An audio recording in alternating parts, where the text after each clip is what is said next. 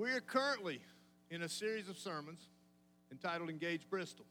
And if you didn't get one of these flyers a few weeks ago out of your bulletin, there's still some back on the Welcome Center. Feel free to pick one up. Uh, the sermons are outlined here through the middle of February, so you've got an idea of where the topics are going with the uh, scripture for each week. To give you a little heads up, there's also some great devotional readings uh, from uh, YouVersion of the Bible, the Bible app, and these are last anywhere from 14 to 35 days, and just some really good, good devotional readings. I would encourage you to pick these up and uh, tear into some of those devotionals. And takes a few minutes every day. It's a good way to start your day. Last week, we talked about Jesus giving us the command that we would be his witnesses. And the scripture said we would be his witnesses to Jerusalem and to Judea and Samaria and to the ends of the earth. Well, we're looking at Jerusalem as Bristol. We will be his witnesses to Bristol. So today, we're talking about weeping for our city. And this, as well as the next five weeks, are all structured toward helping us be better equipped to uh, engage Bristol. We have a three year plan currently going on here, and last year we focused on prayer and study and being better equipped. This year, our target was to engage Bristol. So you're going to hear a lot of this. We're going to do a lot of things. We're going to try to do a lot of outreach. We are going to try to really be visible to make a difference in our community. Well, you know, Mark's not here today, and he didn't give me the joke, but he gave me the password to his joke site. So, so y'all in trouble for a long time. That's all I can tell you. And I was poking around through there, and it's no wonder he comes up with some of these bad jokes. And I tell you, he actually picks some of the better ones, but because there's there's there's some really bad ones in there. But I stumbled across this story about a couple that had been married for several years, and everything was pretty good in their life. You know, their their income was stable, their their kids were okay, and everything was going all right. But they were just kind of flat. Had a little you know, just just just flat. Just things weren't on fire anymore. And it troubled the husband. So one day he's looking at his wife over breakfast and he says, "Just tell me, what kind of husband do you think I am?" Well, she kind of took a big drink of orange juice and backed up for a minute and thought. He thought she was thinking too long, and she says, "Well, I'll just tell you, Sam." She says, "I think you're a model husband." Hmm, that's pretty good. So he finished his breakfast and he took off to work. And a couple of days he wandered around pretty puffed up because, hey, I'm a model husband. That sounds pretty good to me. But then he got thinking about it. Hmm, maybe I better look it up. So he breaks out the dictionary and he looks up model. And he, say, and he sees an imitation, a smaller version, a representation thereof. And he says, hmm, maybe that's not what I want to be. So hold on to that thought. We'll come back to it. Let's look at our text now. Today, we're in Luke 19, uh, verses 41 through 44. And if you grab one of the Pew Bibles there in front of you, it's on page 853. As he approached Jerusalem and saw the city, he wept over it and said, If you, even you, had only known on this day what would bring you peace, but now it's hidden from your eyes. The days will come upon you when your enemies will build an embankment against you and encircle you and hem you in on every side. They will dash you to the ground, you and the children within your walls. They will not leave one stone on another because you did not recognize the time of God's coming to you. Let's pray, folks. Father, thank you for loving us so much. Thank you for everything you do for us, all the blessings you pour out on us, for us knowing you care about us. And Lord, we thank you for this time you give us this morning to come together and look into your word. And we thank you for this example of the heart of Jesus and what we meant to him. Help us to have open hearts and minds, Lord, that we might be receptive to your word, that we might not squelch the Holy Spirit, but we would allow it to be at work. In our lives. We thank you, Lord, for loving us so much that Jesus died for us. It's in his name we ask these things. Amen. All right, so let's set the scene just a little bit for this chunk of scripture. Normally, we'd look at this probably on Palm Sunday or right around Easter because this is what we know as a triumphal entry. If we looked, if we looked at a few verses before this, the crowds are coming up alongside the road. Jesus is riding on a donkey. The crowds are coming up alongside the road, waving palm branches, laying their cloaks on the road. You know, a lot of hubbub, a lot of uh, a lot of excitement. We know that Jesus and his disciples were intentionally going to Jerusalem. Now, when they said they're going to Jerusalem, it's not like us saying, oh, we're going to run to Johnson City for dinner. No, this, is, this was an ordeal because actually, if you look back, uh, you look back in Scripture, if you look back to Mark chapter 9, verse 31, you'll see that at the time of Jesus' transfiguration, he and Moses and Elijah were actually standing there having a conversation, and his disciples heard it. And they didn't understand it.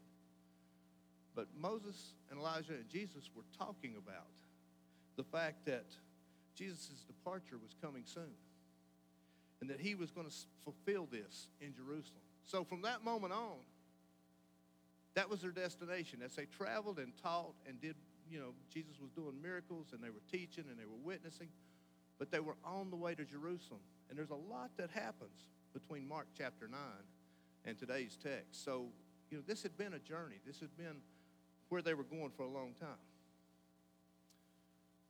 You know, journeys were tough back then sandals and donkeys and dirt, a lot of walking, not, not, not like we know it. So they really had been on this endeavor as they crest the last ridge, we're told in the scripture, which happens to be the Mount of Olives. And they crest this ridge and they can see across the Kidron Valley and see into Jerusalem. So you would think this is a time of excitement, enthusiasm. Hey, we're almost there. After this journey, we're here. But what's Jesus say? Let's look again at verses 41 and 42. As he approached Jerusalem and saw the city, he wept over it and said, If you, even you, had only known on this day what would bring you peace, but now it is hidden from your eyes. Jesus wept because the city would not see his peace. Jesus wept over Jerusalem here instead of being excited and joyful, which, which Jesus had to have a lot on his mind. He knew what was going to transpire in the next few days. But Jesus wept for the state of the city. But let's think for just a second Jesus wasn't known to weep, he wasn't known to break down. Actually, in, in the Bible, we're told of three times that Jesus weeps here, over Jerusalem. We're told that he wept as he approached the tomb of Lazarus when Lazarus was in the tomb. And we're told he wept in the Garden of Gethsemane the night before he was led away to be crucified. So for Jesus to be to the point of weeping, I think this is something that was important to him and powerful and really, really emotional to him. Jesus rightfully could have been weeping for himself here because he was the only one that knew the horror that was in front of him a week later. But he, that wasn't it. He was looking at the state of Jerusalem, the state of the folks there. The Sadducees were against the Pharisees. The Pharisees are against the Sadducees. The Jews are against the Romans. The Romans are against the Jews. You know, there, they were, there were people at this time that were actually murdering people in terribly vile, despicable ways, and a crowd would come out to watch. I mean, just a really nasty, terrible, out of control society. Jesus wept because here he's seeing, you know, what started out as a creation in the garden has degenerated into just a just a crazy out of control wilderness. More than that, he wept because the people didn't see. the people just did not see him. They didn't, they knew God, they knew about God. They've been taught about God since they were little. They memorized scripture. But they didn't understand. You know, Jerusalem should have been a peaceful city. Actually, the name of Jerusalem means city of peace. And Jerusalem was special to God. Jerusalem is an ancient civilization, one of the oldest continually populated spots on earth. Jerusalem is so special to God that it's mentioned over 800 times in the Bible by name. 660 in the Old Testament, 146 times in the New Testament. We see Jerusalem called out from Joshua chapter 10, I believe, through Revelation. But technically, if you go back and really look at it, Jerusalem shows up in chapter 14 of Genesis. That's a city called Salem during the days of Melchizedek. So Jerusalem is throughout God's, is in God's mind throughout the entire Bible. Jerusalem occupied really a special place. In 2 Samuel chapter 5, we see King David selecting Jerusalem as capital city. This is kind of a different selection for a capital city. It's up on a high area with deep, rough valleys around it. So that makes sense because it's defensible. It has water supplies there that run year round. In that desert country, that was a reason. But there's no major roads. There's not a river. There's not a seaport. I mean, there's a lot of reasons why you think, huh, why would that be the capital? God's always at work, isn't he? Because you see, when King David was setting up Jerusalem as capital, King David was from the tribe of Judah. His predecessor, King Saul, was from the tribe of Benjamin. Jerusalem just happens to be right on the border between those two tribes' territories. Kind of like a God thing, isn't it? We see the specialness of Jerusalem throughout the Bible.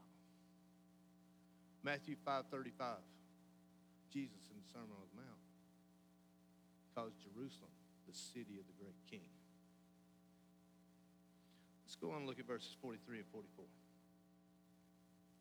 As he approached Jerusalem and saw the city, he wept over it and said, If you, even you, had only known on this day what would bring you peace, but now it is hidden from your eyes.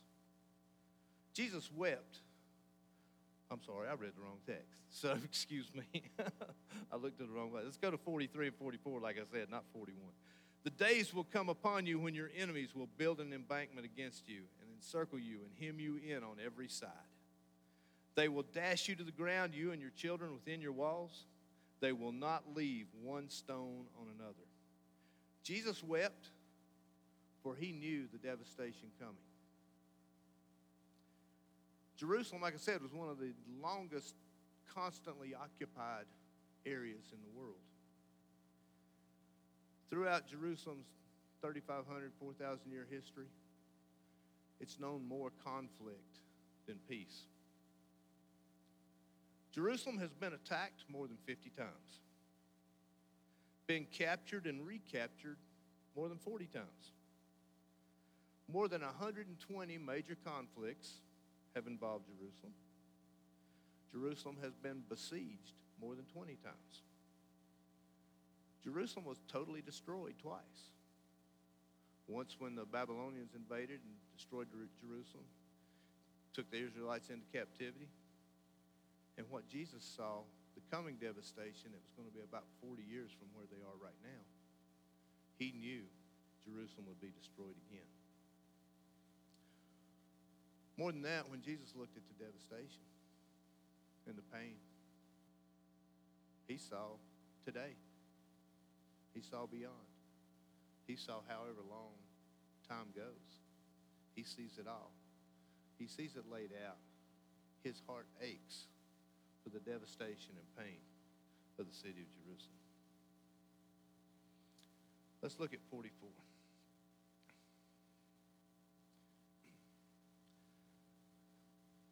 They will dash you to the ground, you and your children within your walls. They will not leave one stone on another. Because you did not recognize the time of God's coming to you. We look at the people in first century Jerusalem.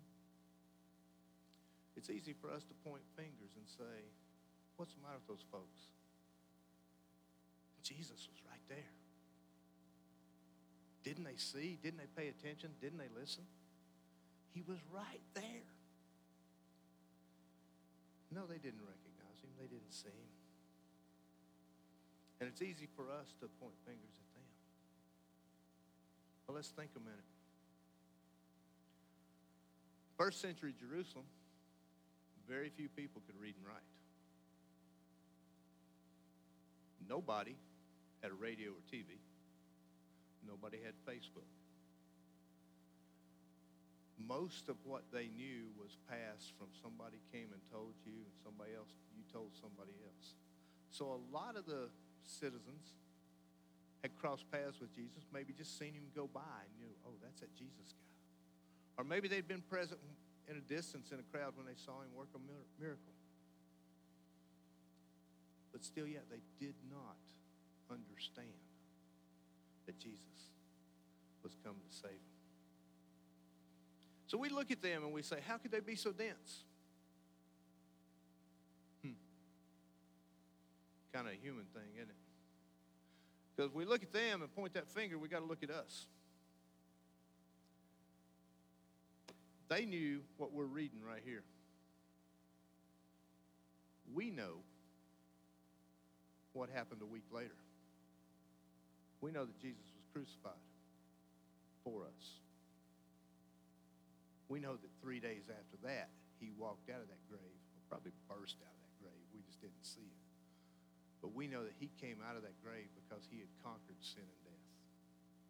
Once again, for us. But yet we look and say, why did they not understand? Why do we not understand?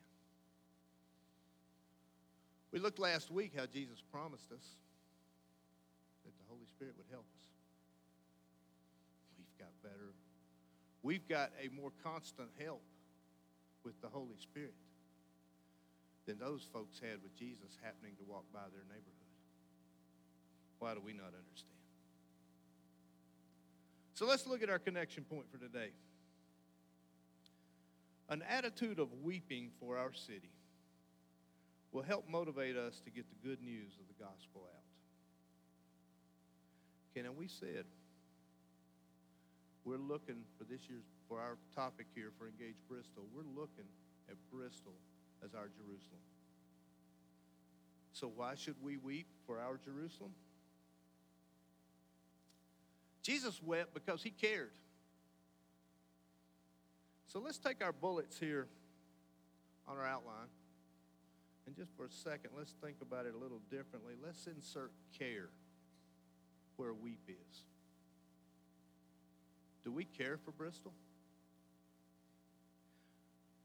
Does Bristol recognize God? Do we care? Is Bristol filled with devastation? Yeah, we're not being bombed and our city's not being destroyed, thankfully, and we're not, you know, we're not starving and, and huddled up in a cave out here in the valley somewhere. But Bristol is filled with devastation. Look around. We got broken families. We got hurting people. We got all kinds of struggles. More than that, we've got a multitude of folks that are lost. If they die today, they're going to spend eternity in hell. Do we care? Is Bristol populated with people that need to see the peace of Jesus. Do we care? You know, the people we come in contact with, people around us, the people we say we're witnessing to, they don't really care what we know or what we think or what we say. If they can't see and feel that we care about them. So, yeah, we should weep for Bristol. We should weep for the all the all the gnarly stuff that's going on in our city, in our area. We should weep. Our hearts should break. But more than that, we should care enough to get engaged. We looked last week at Acts chapter 1, where Jesus said, You will be my witness. He didn't say maybe. He didn't say if it's convenient. He didn't say, well, when you grow up and you want to. He said, you will be my witness. So let's get back to that opening thought that we had in the joke. Jesus didn't say, I want you to be a model witness. He didn't say, I want you to be a little representation of a witness sitting up on the shelf somewhere. Jesus said, You will be my witness. To be his witness, you got to care enough to get engaged. Let's pray. Father, we thank you for loving us so much. We thank you for all the blessings you poured out on us. Thank you for allowing us to assemble in your house here, and we thank you for Central and what Central has meant to this community for so many years, what Central means to so many of us. But Lord, you, you lay an awesome responsibility on us. And it's what we need to do. It's where we are, where we're supposed to be. We are supposed to be your people who witness for you